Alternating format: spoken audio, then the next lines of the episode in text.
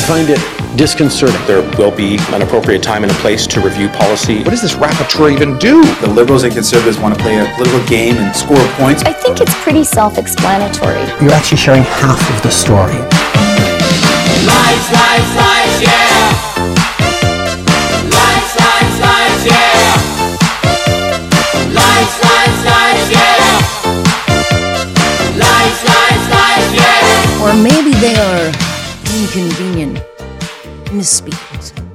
Either which way, we get them from Tom Korski. Tuesdays and Thursdays, he is the managing editor of Blacklock's Reporter. And boy, oh boy, lots of stuff to talk about. Hello, how are you? I'm well, thanks, Alex. Oh boy, here we go again. Uh, lots uh, to dig into. Any thoughts on this whole India uh, controversy that we're now digging into? I don't. Uh, very serious allegations. MPs were shocked, as you can imagine, and uh, it appears to be a very tangled web. Um, but there's a long history of uh, the RCMP dragging its feet on uh, very serious allegations involving criminality in uh, in that community in British Columbia, and it appears they were a little sharper on this one. But there's so much that is not known, and in Yeah. the words of the Minister of Foreign Affairs, Minister Joly, this is really devastating if true. That's that's the key. That's the key part. It's key, and whether or not they can uh, ever actually get that truth from the RCMP, uh, I'll be long dead by then. Nonetheless, um, you know, we watch uh, inflation heating up again. Not sure how that will affect Tiff Macklem. I'm sure you'll get on that one when you're ignored on the phone. But uh, the one story that really sticks out for me with you is the uh, prime minister who recently said the the comment that you know home prices just can't keep going up. You know, maybe you got the the talking point from the CHMC, which you present did a study uh, with a group called Generation Squeeze, and they have said categorically housing prices need to be stalled that uh, runaway home prices are driving up wealth ine- inequity and crushing affordability for younger generations. So this think tank wants the government, I guess, to stall housing prices, which would be really neat. This is the University of British Columbia crowd, and, uh, and their submission to the Commons Finance Committee said exactly that, Alex. They they said exactly that. The prices, Parliament must stall prices. Well, there, that, there's only one way to do that. Uh, now, their their remedy is well, you either tax it, start taxing home equity, which is would be uh, uh, uh, political suicide, in the words of the chief executive officer of the Canadian Real Estate Association. See you at your political funeral, he said to the Senate committee when this subject was raised, or you come in with some sort of price controls. But they have a very serious problem. You know, the, the problem is housing can't be solved with inspirational messaging, which is there. I, I, I'm not being cruel or unkind when I say that. I had to look this up. This is not ancient history. In 2019, four years ago, the chief executive of CMHC, he goes to the Senate National Finance Committee. Evan Siddall was the CEO on the day. And he said, I'm quoting him, by 2030, our aim is that everyone in Canada has a home they can afford and meets their needs. Quote unquote. What was their response this past summer in June? Do you know how the CMHC uh, went uh, tried to achieve its aspirational goal? They didn't hire carpenters, Alex. They hired a publicist. Are you kidding me?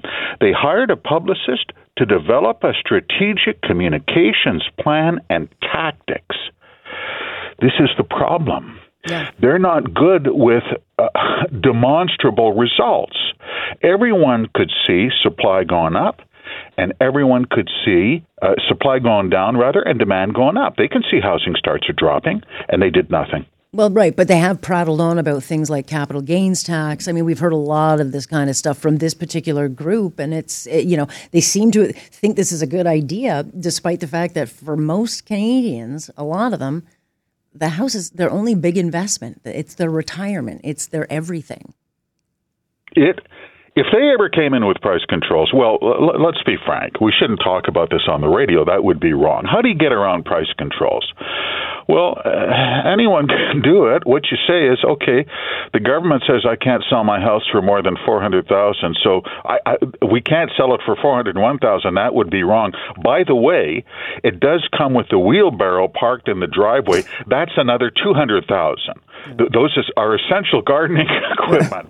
Th- that's how you get around price controls. But they're in a catch now because when you say everyone gets a home by 2030, and then your reaction to that is to hire publicists and come up with snappy slogans, you're going to reach a shortage. And then you're right. Cabinet's impulse is always to reach for controls. We have to tax and we have to control. They're not good at administration, Alex, and these chickens come home to roost. It's brutal. Yeah, no question about it. Meanwhile, you've got the, um, you know, we've got the ethics commissioner, which I, I don't know who is working there. I don't know really who's got the job, but we've had this four month vacancy at the the ethics commissioner, and now you've got the interim guy saying, "Look, this is not okay. We've got reviews piling up. We've got reviews against eleven public office holders." Uh, but he can't even name them. Who, who- who, who in the who in the Trudeau government is being uh, looked at for violations this time? Well, they, they have had nine members of government caucus censured to date under the Conflict of Interest Act and Associated Code of Conflict for MPs. Uh, Interim Commissioner Konrad von Finckenstein, who was a conservative appointee to the CRTC and as a federal judge, very no nonsense guy. It was quite an inspirational performance. Went to the Commons Ethics Committee last evening and said, "Chop chop, no more pussyfooting around." I'm quoting him accurately. He said, "We're going to get on these uh, this backlog of complaints. We're going to find out what's trivial, what's not, and there will be decisions made because this is not a joke. Ethics count." And we cannot have, he called, uh, used the term corrosive. We cannot have corrosive conduct that uh, affects the public faith in basic institutions. Isn't that interesting? He's not talking about Twitter. He's talking about misconduct. That's the point. This goes back to administration. You're not talking about the job.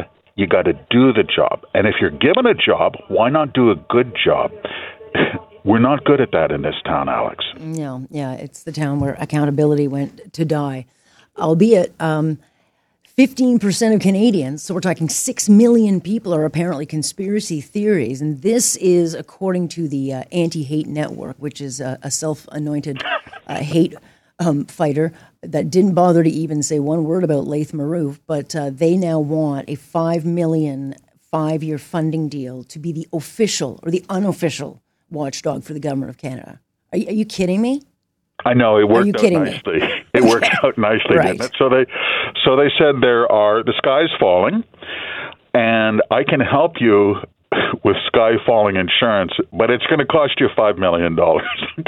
So they got, did they get this? I thought they were proposing it. They actually got it. That's a just No, no, oh, okay. no, no, no, no, heavens, no. But they're petitioning the Commons Finance Committee. It was, it was a tragic yet funny submission of the Commons Finance Committee, and they said exactly that. They believe 10 to 15 percent of the population, 40 million Canadians. Okay, that's about six million people. Yeah. It's vast? vast right-wing conspiracy, and only one group can save "quote unquote" our liberal democracy, and that's us. Uh, and, but it's just going to cost five million dollars. It's like you're negotiating with twelve-year-olds. like I don't. It was, you know, it was a little comedic relief in an otherwise very, very hectic day. It was a very hectic day, but I don't see it as comedic relief because I actually think they'll get it, and I I truly think that they think that they're the bomb on this. You stuff, know, point taken. Cab- this is Cabinet's favorite uh, go-to group when it comes to policing legal content on the internet. Very, very true. They're the ones that that reported the one Confederate flag in the crowd, the one in in the convoys. Oh, they're also they've gone further. They came up with a they got a quarter million dollar federal grant, praise from the Minister of uh, Equity, uh, uh, Minister Hussen, in the day. He said, "I love these guys," and and they came up with a school kit. It was an anti-hate school guide for children, and it said, among other things, it named the Conservative Party by name as a target for hate groups and racists, and it said the red ensign. Canada's national symbol until 1965 was actually a simple a symbol of racism and hatred. Red ensign. Yeah, yeah, yeah. They're they're going to save us, Geniuses. but it's not cheap. I mean, saving. Come on, Alex. yeah, I might apply for it. All right, Tom. I appreciate it. Let's see what the day brings. Uh, we'll talk Thursday. Thank you, Alex. Tom Korski with Blacklock's reporting. Subscription based and always worth every single cent.